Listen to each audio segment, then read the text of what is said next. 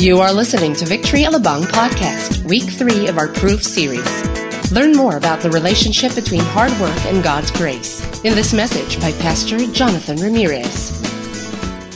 Ngayon pong araw na to, magpapatuloy tayo sa ating uh, pag-aaral sa salita ng Panginoon about our series Proof, okay? Kompleto ang biyaya ng Panginoon. Ibig sabihin, kung talagang pag-aaralan ho natin ano ibig sabihin ng grace of God, napakalawak ho talaga at kulang ho yung apat na linggo para itong ating pag, pag-aralan dahil sa lahat ho ng area at bahagi ng buhay natin, laging mayroong biyaya ang Panginoon. At ngayong araw na to, isang panibagong pagtalakay sa biyaya ng Panginoon na makikita natin na si Lord pala, yung kanyang biyaya, is also at work even in our respective job, in our businesses, in our field of endeavor. Now, I just want to show you this picture, okay? Ang title po na ilagay sa Philippine Daily Inquirer, Half of unemployed Filipinos not looking for work. Survey shows. Okay, basahin po natin bakit kaya kalahati daw ng mga walang trabaho ay hindi naghahanap ng trabaho. Okay. Is one tamad still around? Alam niyo naman siguro yung one tamad, di ba? Na uh, sa panahon pa yata ng Kastila, eh, yung kultura na yan ay naipasok. Pero ako'y naniniwala, sa totoo lang, by the grace of God, ang mga Pilipino hindi tamad. Ang mga Pilipino masipag. A little more than half of the 2.8 unemployed Filipinos in the country last year were not looking for work at the time the survey was made. According to the Bureau of Labor and Employment Statistics, or BLESS, in its latest labor force survey, the Bureau said 50.7 of the 2.814 million unemployed Filipinos in 2011 did not try to get employment for various reasons. Bakit kaya ayaw humingi, kumuha manap ng trabaho? Okay, those who believe that no work is available, 28.4%. Wala raw, hindi naghanap ng trabaho dahil wala raw trabahong mahanap. Okay. Yung nagaantay sa resulta ng kanilang previous job application is 27.3%. At yung nagaantay for rehire or job recall, dahil alam nyo, di ba, uso yung bago pa mag 6 months, terminate na, di ba? 6 months, 6 months lang. Okay? Yung mga nagaantay for rehire job recall, 29.2%. Mostly comprised the 1.428 million who did not look for work. Now, Nakakalungkot na makita natin na ang dami sa mga Pilipino ayaw maghanap ng trabaho. It is because of the kind of mindset that they have. Yung baka ayaw maghanap ng trabaho, total wala naman daw hahanapin na trabaho. Okay? O yung iba, nagaantay na lang ng panibagong uh, pagtawag sa kanila doon sa kanilang previous job na uh, pinagtrabahuhan, no longer looking for another option where they can be even more productive than before. So, marami pong rason kung bakit hindi naghahanap ng trabaho. But, let me tell you this. Ako'y naniniwala, katulad na sinabi ko sa inyo kanina, katulad bagamat sinasabi rito is parang may one tamad, pero ako naniniwala na ang mga Pilipino ay likas ng mga masisipag. Taas nga kamay ng mga masisipag. Oh. Basta hindi ako makapagtaas ng kamay, tinatamad ako eh. Pero masipag din ako, tinatamad nga lang ako magtaas ng kamay. Okay.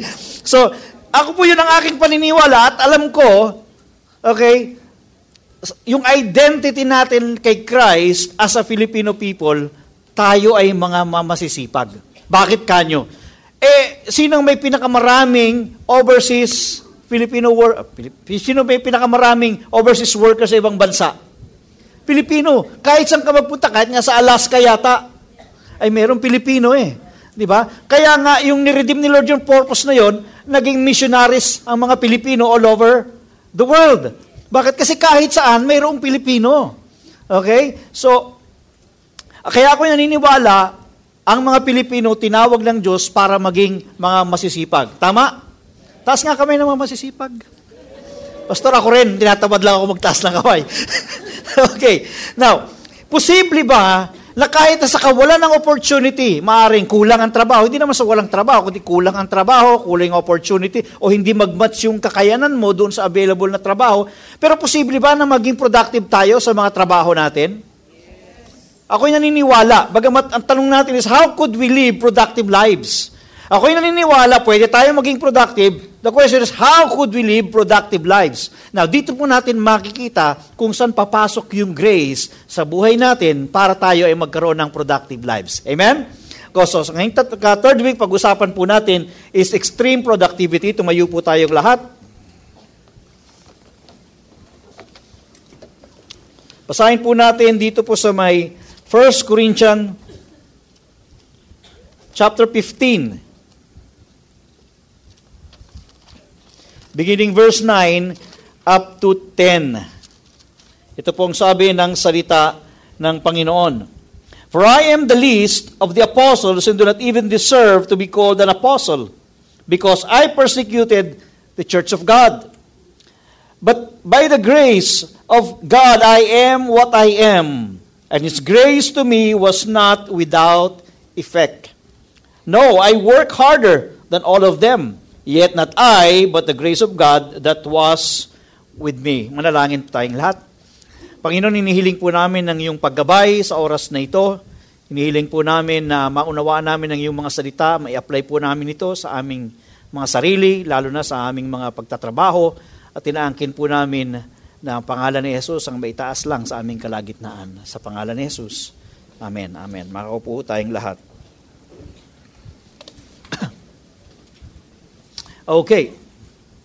Now, dito po sa ating pag-aaralan, ito po ay makikita ninyong sinabi ni Pablo sa mga taga-Korinto. Okay?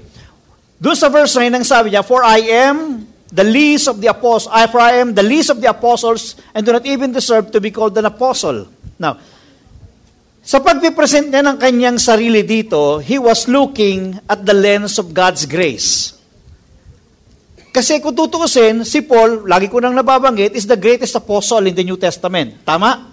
Okay. Siya ay pinakadakilang apostol, okay, sa New Testament at napakarami niyang mga church plant na ginawa sa iba't ibang dako ng daigdig.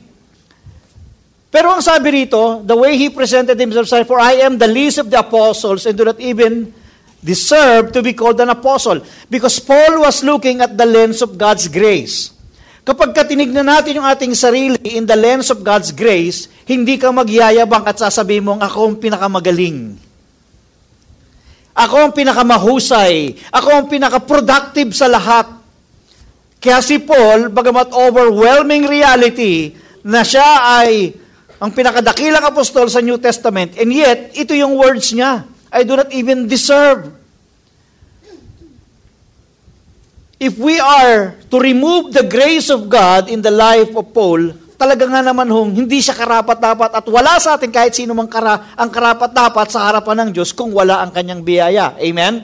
So, sinasabi to ni Paul because that's the heart of humility in him brought about by the outworking of God's grace in his life. Now, sabi niyo, because I persecuted the church of God. So, pinapakita ni Pablo rito yung kanyang, yung, yung kanyang dating identity. Sino siya, okay? At sa kung sino na siya ngayon. Okay? Now, binanggit doon, but by the grace of God, I am what I am, and His grace to me was not without effect. No, yung effect ng grace sa buhay niya, hindi lamang yun sa kanyang identity, kundi doon sa kanyang ginagawa at doon sa resulta ng kanyang ginagawa. Kaya pag-uusapan po natin sa, sa oras na ito, sa mga talatang yon, titignan natin yung effect ng grace ni Lord, the effect of God's grace in us. Okay? More specifically, siyempre kay Pablo, but we see ourselves in his life. Okay? His redeemed identity, meaning his identity in Christ Jesus Second is recognizable ability that every one of us, because we have our redeemed identity, God has given us a special ability. And resounding productivity. Ano yung ginagawa ng Panginoon sa buhay natin na tayo ay nagiging productive. Okay, let's start with redeemed identity. Now, sinabi ni Pablo, but by the grace of God, I am what I am. Yung kasalukuyan, sinasabi ni Pablo yan, alam niya kung sino na siya sa harapan ng Panginoon. Alam natin si, si Pablo ay isang kabisado niya, siya isang pariseyo. Okay? Kabisado, pag, bago ka maging pariseyo, kailangan kabisado mo yung buong Pentateuch. Ano yon? Genesis, Exodus, Leviticus, Deuteronomy, nabanggit ko na ba? Numbers, okay? Kailangan kabisado ng isang pariseo yon. At pag makakabisado yon, talagang super talino ka. Tama ho ba? Kaya ang hirap po maging pariseo. Now, yun si Pablo, yun yung kanyang identity. At kahit sa kabila ng kanyang kaalaman na yun, because he did not have the lens of God's grace or understanding about the grace of God, yun ay masasabi kong mga kaalaman lamang na eventually nagiging walang saysay at katunayan ay nagagamit pa nga para i-persecute niya ang Church of God. Mga kapatid, sa anumang bagay na meron tayo, kapag inalis natin ang biyaya ng Panginoon, anumang bagay tayo ay hindi nakatutulong para ma-fulfill natin ang purpose ni Lord, bagkos ay nagiging hadlang pa nga. Ito ho si Pablo, yung kanyang kaalaman, yung kanyang zealousness, ay naging dahilan para maging persecutor siya ng church. Yun ho si Pablo. Persecutor siya ng church. But you see, may niredeem na identity sa kanya ang Panginoon. Okay? Now, una, he used to be an enemy of God. Eventually became a child of God. Alam natin istorya ni Pablo doon sa Damascus. Nung siya ay naglalakbay, tumama sa kanyang isang malaking liwa, ang malakas na liwanag at siya ay biglang nabulag. Ipinakita lang ng Diyos sa kanya kung ano yung kanyang spiritual na kalagayan sa mga pagkakataong yon. That Paul was indeed spiritually blind. It just manifested on the physical. Kaya siya'y bulag. Okay? At bilang isang bulag, wala siyang magawa. Meaning, when you don't have the grace of God in you, wala ka talagang magagawa. Tama? But, you know, the rest is history. Si Pablo nakakilala sa Panginoon, na-restore yung kanyang yung sight, and he became a child of God. Doon nagsimulang i-redeem ng Panginoon yung kanyang identity. Now, he used to be an enemy of God, he became a child of God lahat tayo ngayon na tumanggap sa kay Heso Kristo ay parang katulad ni Pablo, anak na rin tayo ng Panginoon. Sabi mo sa katabi mo, anak ka ng Diyos. Okay? Parang hindi kayo kumbinsido. Ha? Anak tayo ng Panginoon. Meaning, now we have an access to God. May access tayo bilang anak, baka tatawag tayo sa kanya ng ama. Mahirap kasing makikiama-ama ka, hindi ka naman anak. Tama? Okay, so na, pwede na tayo, Ama sa langit, okay, in Jesus' name, we can ask anything from God. We can communicate with Him, we can worship Him, we can express who we are before God. Anything that we ask Him because He is our God, we have a relationship with Him. That has now become our position with God. Okay? That's our general identity as a redeemed people of God. Lahat tayo rito anak ng Panginoon. Okay, now, He used to be a persecutor of the gospel, but eventually he became the servant of the gospel of Christ. Anong ibig sabihin nun? Bakit siya ganoon naging persecutor ng church? It has something to do doon sa kanyang maling paniniwala ng akala niya ng una ay tama. Kabisado man niya ang batas, pero dahil hindi niya nakikita si Jesus doon sa kanyang binabasa, wala siyang lens of God's grace Akala niya, ang mga libro na yun ay sets of knowledge lang, sets of do's and don'ts, na kapag hindi nagagawa, ay ito ay kasalanan, and therefore, yung mga nangangaral patungkol kay Kristo ay kanyang inuusig. Alam nyo, yung mga binanggit ko sa inyong libro, na sinulat ni Moses, ay napakaganda. At maa-appreciate mo lamang yon kung kilala mo na si Kristo sa buhay mo. Eventually, Paul realized, ah, ganun pala, yung mga sacrifices pala na inaala, it symbolizes Jesus Christ, which eventually will die on the cross of Calvary. Na kanyang ibig kong sabihin? So yung mga leaders na iniraise ng Panginoon ng Old Testament, si Abraham, si Moses, si Joshua, si David, they were all picture of Jesus Christ. You would be able to understand the gospel of the Lord pag, pag, Kapag binasa mo yung mga yung, wala yung grace sa isipan mo, knowledge lang yun, parang history books lang, or sets of do's and don'ts. But yung niredeem siya ng Panginoon, naredeem niya yung identity niya, nag-iba yung kanyang pananaw, na dati kinakalaban niya yung gospel, now he started serving the purpose of the gospel. Andyan po kayo? Mahalaga po na maintindihan natin yung ibig sabihin ng redeemed identity. Halimbawa, Okay? Kung ikaw, halimbawa, magaling kang kumanta, hindi ka pa kakakilala kay Lord, yung boses mo, for you, it's just, you are using your voice for you to earn money, for you to entertain people. But nung makakilala ka sa Panginoon, something has changed. It is no longer just about money or about entertaining people. It's about glorifying God through your voice. Amen?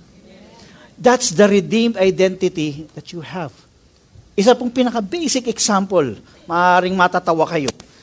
Okay. Halimbawa, yung isang tao chismosa. Ah, ano yung chismosa? Pupunta sa mga kapitbahay, ikukwento yung buhay ng may buhay. Okay? Nung siya ay na-born again, hin- pumupunta pa rin siya sa mga kapitbahay, pero hindi na ichinichismis ang buhay ng may buhay, yung buhay na ni Kristo ang chinichismis niya. Therefore, naging evangelist siya. Yun yung tinatawag na redeemed identity. Yung bagay na ginagamit ng Diablo sa buhay mo, yung talent ay binigay sa ng Panginoon, na ginagamit ng kaway now, ginagamit na ng Panginoon. Ano kanyang ibig ko sabihin? So, bawat isa sa atin, we should be able to find out what is our identity in Christ. Yes, generally we are children of God, we are worshipers of God. But God has a specific purpose or specific calling in us. Mahalaga yon, malaman mo kung sino ka para malaman mo kung ano yung bagay na pinapagawa sa iyo ng Panginoon. Dahil kung hindi mo makikilala kung sino ka kay Kristo Jesus, hindi mo malalaman kung ano yung mga bagay na pinapagawa sa iyo ng Panginoon, ano yung mga bagay na meron ka kay Kristo. Hindi lang po sapat na tayo ay maligtas. Meron tayo tinatawag na saving grace. Naligtas tayo dahil sa biyaya ng Panginoon. There, but there is really more about the grace of God. And one of it is for us to know our identity in Christ. Alam natin sa isang paresayo, but eventually, naging siyang apostol ng Panginoon. Sa madali salita, nagplant siya ng maraming churches. Pag sinabing apostolic work, sabihin planting churches, you are proclaiming the gospel of Christ, and eventually you are establishing and you are planting churches. Sabi rito sa Ephesians chapter 3 verse 7 to 8, I became a servant of this gospel by the gift of God's grace given me through the working of his power. Although I am less than the least of all the Lord's people, this grace was given me. Ano yung grace na yon? To preach to the Gentiles the boundaries, the boundless riches of Christ. Okay. Si Paul ang pinag-uusapan natin dito. Now, alam niya yung kanyang redeemed identity, servant of the gospel.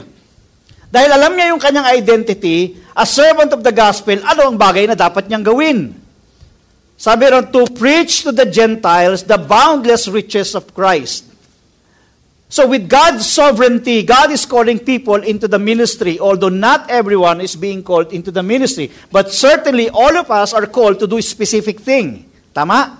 Tinawag ka ng Panginoon, hindi para lang mag-exist sa mundong ito for the sake of existence. Meron kang mission, meron kang gagawin.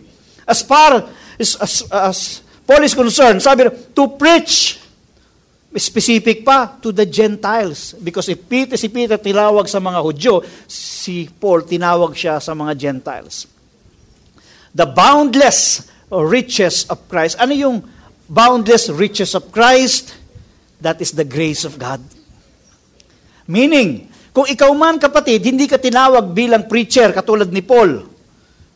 Tinawag ka bilang isang doktor, bilang isang abogado, tinawag ka bilang isang businessman, tinawag ka bilang isang, uh, yung ginagawa mo ngayon is factory worker ka or whatever, you can still demonstrate the boundless riches of Christ in your life. Hindi mo iiwan si Kristo sa prayer closet mo, kasama mo siya hanggang sa ikaw ay nagtatrabaho. Gusto niyo ba pag nagtatrabaho kayo, iniiwan niyo si Lord sa bahay? You bring in the riches of Christ, meaning you bring in the grace of God in your work.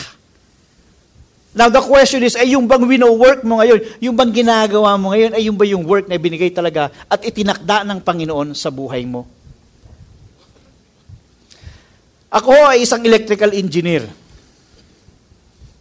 Pero yung ginagawa ko ngayon, hindi ho trabaho ng electrical engineer. Tama?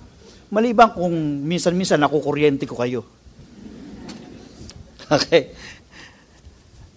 Maaring yun yung tina- yun yung pag-aaral na tinapos ko, pero hindi ako talaga tinawag na ng Panginoon doon.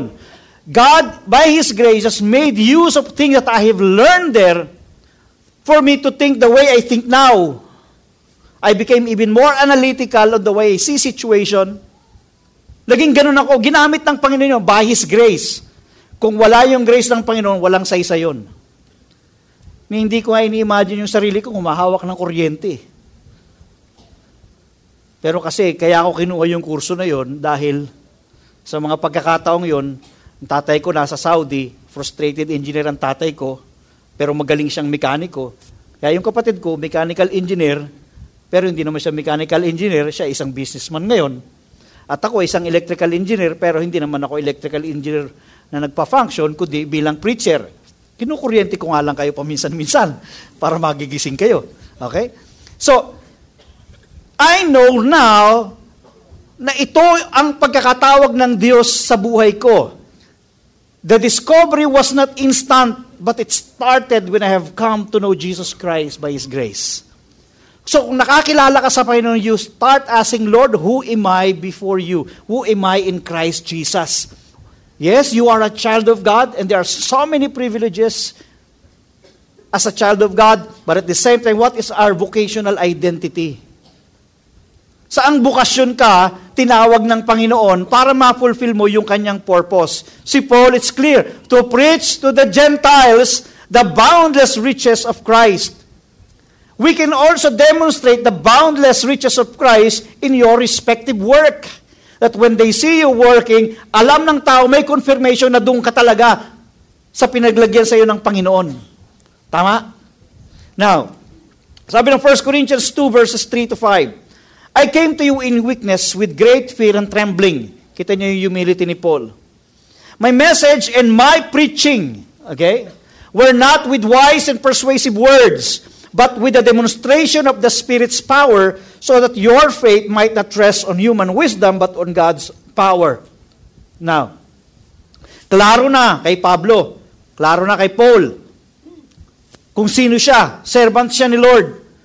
And at the same time, he has the apostolic calling. Ang sabi niya, the way he, he, he did his job, ito, sabi niya, my message in my preaching were not with wise and persuasive words. Na ang tanong ko, si Paul ba hindi ba magaling mangaral? Bulul-bulul ba siya? Hindi. Eloquent o si Paul. Hindi ka magiging isang pariseyo kung hindi mo kayang gawin na sabihin at i-recite ng mainam ang mga kautosan ng Diyos. Matalino si Pablo. Sa kanyang category is para siyang abogado dahil yung law of the land is also the law of the law of the, the, the, the, the book of the law is also the law of the land. Kaya para siyang isang abogado o abogado. Ayoko sabing mambabatas. Law, lawyer. Okay. Kasi parang hindi na maganda sa pandinig ngayon yun. Okay, sabi na, we're not with persuasive words, but with a demonstration of the Spirit's power. Ano ibig sabihin nung yung kanyang pangangaral, yung kanyang mensahe ay hindi sa galing at kakayanan niya, kundi ayon sa Espiritong, kapangyarihan ng Espiritong kumikilos sa kanya. That is, again, the work of God's grace. Because when you have the grace of God, the Spirit's power will be at work in you. Amen? Kasi kung siya ay magiging mangangaral, kabisado na nga niyang batas, magaling siyang magsalita, but without the Spirit of God, wala yung grace ni Lord, wala lang ang saysay lahat yun. Amen? Kaya nga hindi siya makapwedeng magmalaki. Kaya nga lagi, kita niyo sabi niya, I came to you in weakness and with great fear and trembling. Dahil tinitignan niya ang kanyang sarili na kung wala ang biyaya ng Panginoon, wala, na siya, wala naman siya talagang halaga. Walang saysay lahat yung pinag-aralan niya.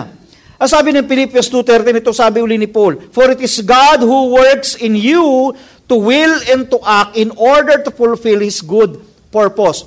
God has a good for, purpose to fulfill. Okay? And He would like that to be fulfilled in you. Now, paano mangyayari yon? It is God who works in you. Sabi mo sa katabi mo, God works in you. Hindi lang tayong nagtatrabaho para sa Kanya, God is working in us. He is inside us. He's working inside us. Now, mangyayari yun that God will really work inside us once we know our identity in Christ and we know what God has called us to do. Dahil pag binigyan ka ni Lord ng assignment, hindi ka niya iiwanan. He will partner with you. Pag sinabi mo sa anak mo, anak, bumili ka ng suka, hindi mo pwedeng hindi siya bibigyan ng pera. Inutusan mo eh. It is foolishness. Sabi mo, anak, bumili ka ng pera. Ay, bumili ka pera. Bumili ka ng suka. Pero walang pera. Babalik lang sa iyo yun. Sabi mo, uh, saan ang binili mo? Wala na mo kayong binigay na pera. God will not cause you to do something without His grace backing you up. God will back you up with His grace. Kaya pagka na-discover mo kung sino ka and it is directly related to what God would allow you to do or called you to do, naroroon yung grace ni Lord. He is going to work in you. Your identity in Christ determines what you are called to do. Sinasabi siya, ano bang calling ko? Ano bang calling ko? Pag hindi mo alam kung sino ka kay Kristo, hindi mo malalaman kung ano yung bagay na dapat mong gawin. Okay? Malaman mo na kung sino ka kay Kristo, then you will know what God has called you to do. Now, tignan po natin yung recognizable ability.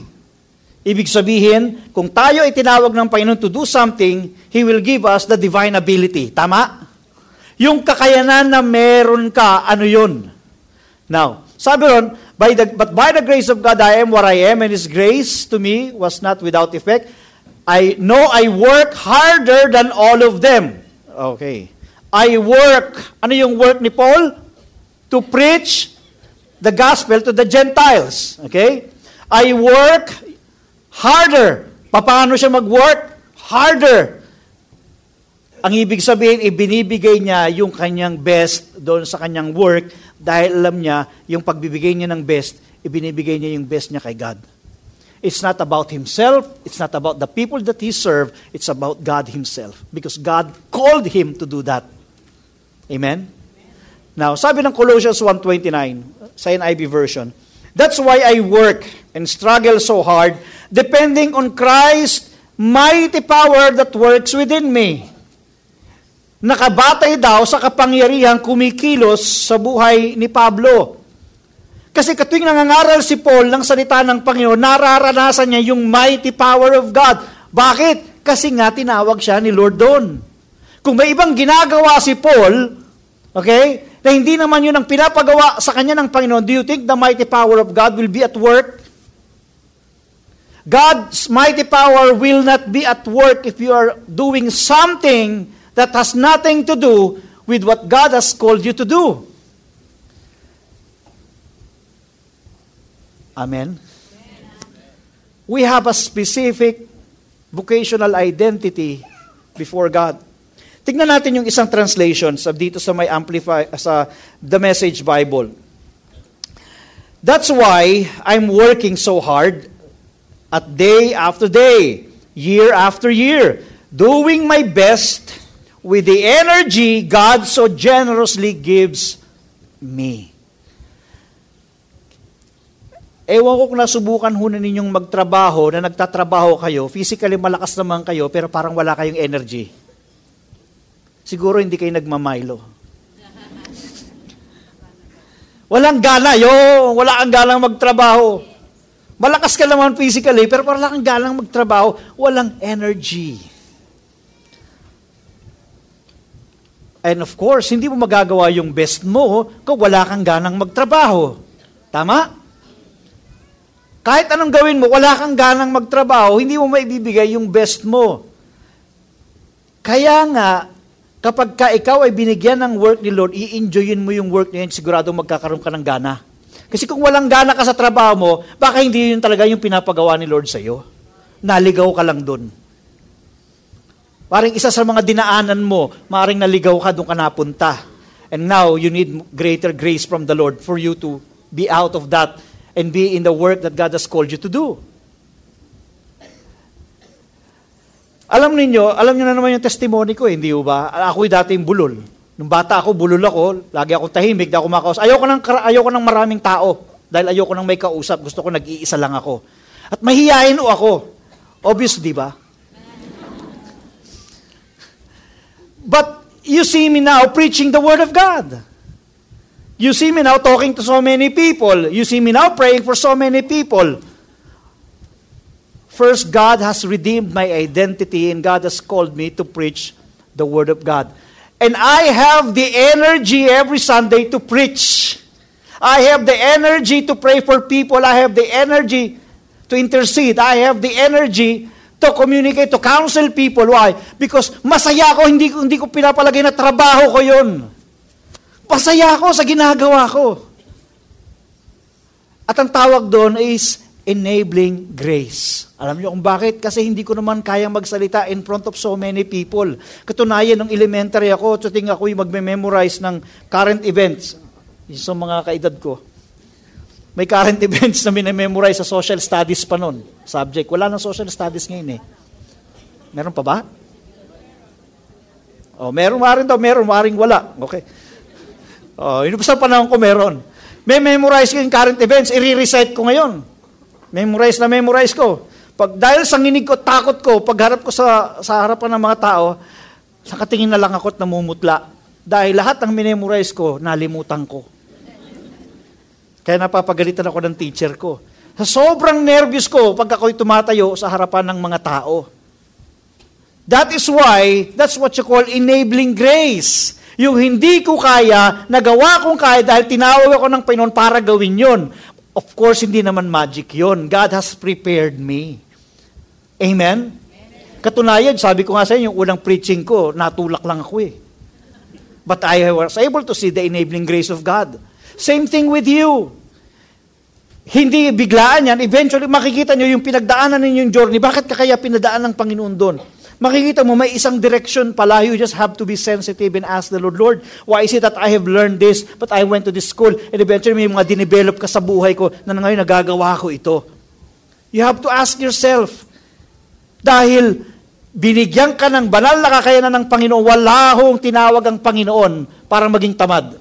Wala hong tinawag ang Panginoon para maging unproductive. Lahat tayo tinawag ng Diyos para maging productive. Katunayan, do pa lang mga sa panahon ni Eva at Adan, tinuruan na ho tayo para maging productive worker.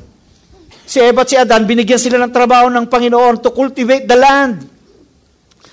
Pinagkatiwala sa kaling garden for them to work, to have a productive work. But nung makapasok ang kasalanan, pumasok yung curse. Kaya yung work naging toiling.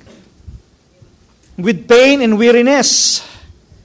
Now, when you start functioning in your God-given ability, there will be joy, inspiration, strength, and fruitfulness. Tignan niyo yung apat na yun. Sabi niyo, joy, inspiration, strength, fruitfulness. O, makinig kayong mabuti. Sino rito yung mga career person? Taas ang kamay. Konti na lang. At nawawala kayo. Okay. There will be joy. Pag ginagawa mo yung isang bagay na yon, na tinawag ka ng Panginoon para gawin yung masaya ka. Ang tanong doon, sa trabaho mo ba ngayon, masaya ka? Sigurado kayo? Oh, yung yes, yung yes. Yung no, hindi na makayes yun. Okay. Inspirado ka ba sa ginagawa mo at nai-inspire mo ba yung iba? Now, kung sinasabi tinawag ako ni Lord na singer, sa tuwing kumakanta ka, hindi na-inspire yung tao na bubuhisit. Ang tanong doon, nagpo-provide ka ba ng inspiration at ikaw ba inspired ka ba sa sarili mo? Okay? Nabibless ba yung mga tao? Pangatlo, strength. Is that really your strength? Pagka ginagawa mo yung isang bagay, sandaling oras mo lang ginagawa, samantalang it would take so many time for others. Nakita nyo di ba yung mga estudyanteng magaling sa math? Minsan pala absent pa sa klase. Pagka mag exam Isang oras yung exam, 30 minutes lang, tapos na sila. Samantalang ikaw, long overtime na, gumawa, hindi ka pa tapos. Di ba? Pudpud na yung kilay mo. Sa kaaral ng math, paglabas ng resulta, top notcher siya, ikaw kulelat. Okay? Now, strength meaning, yung kaya mong gawing simple, sa iba nahihirapan sila. Is that your strength? And do you experience the strength of God in that? Pang-apat, yung fruitfulness. Fruitful ka ba doon sa ginagawa mo? Nabibless ba yung tao? Wow, galing! Nobody can do that other than you. May, may bunga. Okay? So, yun, yung ginagawa mo ba may bunga? O puro hilaw yung bunga? Puro maasim. Okay? Walang natatamisan doon sa bunga ng ginagawa mo. These are all somehow practical tests for you to find out. Because lahat ng ito galing sa Panginoon. The joy, the inspiration, the strength, and fruitfulness also come from God. It is a product of God's grace in us. So malaman mo kung nasan yung grace, nasan yung favor, doon ka nilagay ng Panginoon. Nasubukan mo bang ikaw ay pumasok sa limbawa sa isang opisina, simula nang pumasok ka, puro intriga na lang ang inabot mo. Walang favor. Parang bang lahat ng gawin mo, puro mali, puro palpak. Baka hindi ka rin dinala ng Panginoon. Because all I know, there must be grace, there must be favor from God kapag ka ikaw inilagay ng Panginoon sa isang kumpanya. Sa akin ho, yun ang determining factor ko.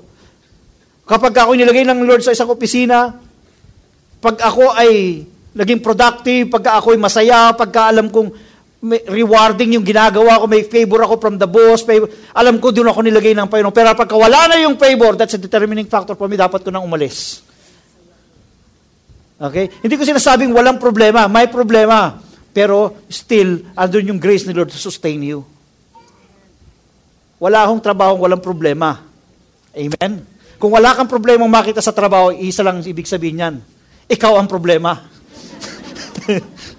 Dahil walang trabaho, walang problema. Now, so when you start functioning, knowing your identity, if now you know your identity, then you will know what God has called you to do. And when you are already doing it, then God is going to bless the works of your hands. So merong tinatawag na productivity.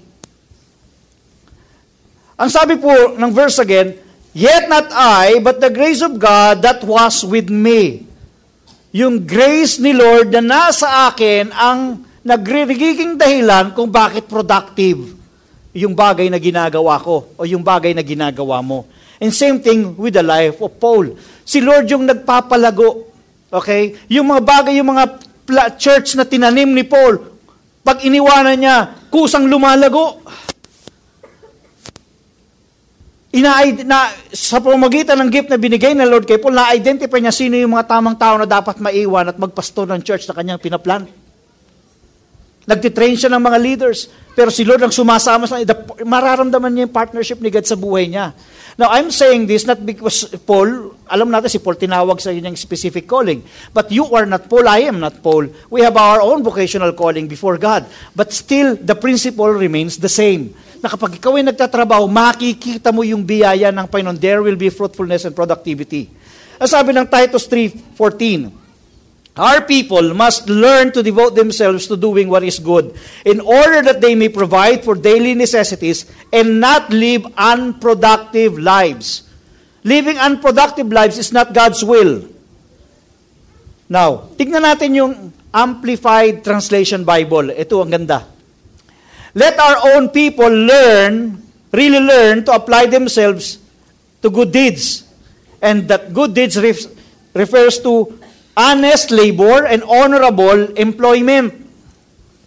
So they may be able to meet necessary demands whenever the occasion may require and not be living idle and uncultivated and unfruitful lives. So ang sinasabi po rito ng Panginoon is, we are called to be productive on the area where God has called us. Kaya nga, nagkakaib, nagiging iba yung pananaw mo ngayon sa trabaho. Because it's no longer just about money, because God anyway can provide money and use your job to provide you money, but it's not just about money, it's about God Himself. And when you are doing your work, God is rewarding you. And when you are doing your work, that may just be another preparation for you to do another work in line with that work. Pine-prepare ka lang, Panginoon, patata pataas, hindi pabagsak. Okay? Now, ano bang picture ng isang resounding productivity? Pag nakikita mo sa trabaho mo, what is the picture? Okay? You will see full, that you're in your work, you'll see the full that it is full of glory and excellence of God. Makikita mo yung glory ni Lord dun sa trabaho. makita mo yung excellence. You bring in excellence into your work. Tira-tira ba yung nakikita doon sa trabaho mo? O nakikita nila, wow, this is the best. Do you see fruitfulness and rewards of what you do? And number three, do you feel fulfilled and satisfied? May fulfillment and satisfaction kapag ginagawa mo isang bagay na ginagawa mo. Honestly, pagkatapos ho ng preaching ko dito, doon ko mararamdaman yung pagod. Nag-preach ako kaninang one, nag-preach ako ngayon, pagkatapos ko nito, mararamdaman ko yung pagod. Totoo, napapagod ako physically, pero masaya ang puso ko. Why? Because I know that I have done my part. Kahit yung iba sa inyo, medyo natulog. Masaya pa rin ako, at least napatulog ko kayo. Baka hindi kayo natutulog na eh. At least sa pamagitan ko, na, nakatulong ako sa inyo. Gumaling yung inyong, may sakit na hindi nakakatulog, ano ba yun? Insomnia, di gumaling kayo. Okay. So, merong fulfillment ng satisfaction, masaya ako doon sa ginagawa. Yes, physically pagod ako, pero masaya ako. May fulfillment and satisfaction sa puso ko eh. Now, ang tanong ko, with the work that you have now, do you find fulfillment and satisfaction? O maaaring hindi kami makasagot yung iba dahil, Pastor, wala akong trabaho ngayon. But I believe God will provide you with the work. The grace of God is available for you. At huwag kayong mag-alala if you just keep on believing on God and avail the grace that's in Christ Jesus, God will give you the work that you need. Amen? Now, ano naman yung itsura ng isang unproductive na trabaho? Pag nakita mo yung unproductivity sa trabaho mo, ano yung itsura nun? There's idleness or laziness. Ano ibig sabihin nun? Zero productivity. Eh, tamad eh. Di ba? Parang si Juan Tamad, na bumagsak yung bayabas hanggang sa kinain na ng ibon. Okay? Toiling. Less productive, but more work. There's weariness and pain in your work. Less productive. Yung workaholic, so many works, but you are not going anywhere, and you are sacrificing your family and your health and other things even your relationship with God. Maaaring yung iba akala na they become more productive pagka workaholic sila. But you know what? Pag sinabing workaholic, ito yung trabaho ng trabaho, pero naisasakripisyo yung kalusugan, naisasakripisyo yung pamilya niya, naisasakripisyo yung kanyang pagpunta sa church. Anong ending? Kapag ka, marami siyang kinita, lahat ng kinita niya, pambibili niya ng gamot at pang-aabil ng doktor. O kaya bibili ng regalo sa asawa dahil nag-away sila dahil wala ng panahon sa kanya. See? There's nothing wrong about the work. It will serve the purpose of God. However, if, if we set aside greater priorities in our lives for the sake of work, magkakaroon tayo ng problema. And lastly, mediocrity. Average. Hindi mo makita, hindi makita yung hindi mo, hindi mo ibigay yung best mo do sa ginagawa mo. Mediocre means average.